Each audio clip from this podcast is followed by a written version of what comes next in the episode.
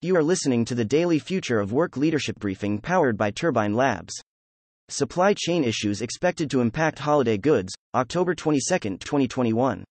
Let's get into today's top stories. Apple's privacy change rolled out in April is beginning to disrupt the online ad market, hurting e commerce players and creating challenges for tech companies. Snap cited Apple's change as one reason it expects growth to slow in the current quarter. Snap shares fell 20% in after hours trading after it made that disclosure in its earnings report.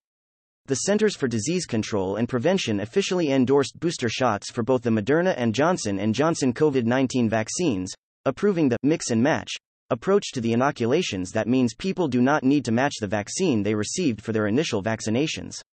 The recommendations greatly expand access to the nearly 190 million people in the US who are already fully vaccinated. Real estate software and data firm VTS agreed to acquire an app company that aims to simplify office life by aiding in the booking of conference rooms, ordering food, and getting through security. Though the majority of workers still haven't returned to in person work, the rate of workers returning to the office has been gradually increasing. Facebook is planning to change its company name next week to reflect its focus on building the metaverse and to pivot from being known primarily as a social media platform. The rebrand would likely position the Blue Facebook app as one of many products under a parent company overseeing groups like Instagram and WhatsApp. On top of ornaments, wreaths, and items for presents caught up in America's supply chain snarls, Christmas lights are in short supply this year. Americans are ordering an unprecedented amount of physical goods, partly due to stimulus checks, combined with clogged shipping ports and issues stemming from Asia. Supply chain bottlenecks have also increased shipping costs, forcing retailers to rethink the price of the Christmas lights they are able to get.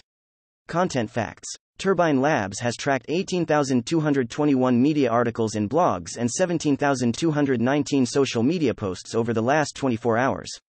The next Turbine Labs leadership briefing will be delivered on Monday, October 25th at 9:30 a.m. Eastern Time. Questions or feedback? Don't hesitate to reach out to us directly.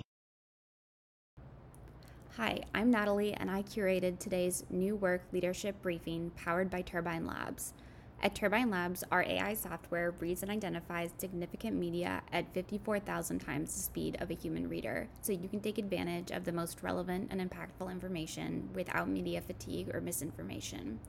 If you enjoyed this daily briefing, I invite you to like, subscribe, and share on social media. To obtain this briefing every day in your email inbox, subscribe by visiting turbinelabs.com and clicking subscribe on our free briefings tab. Thank you for listening.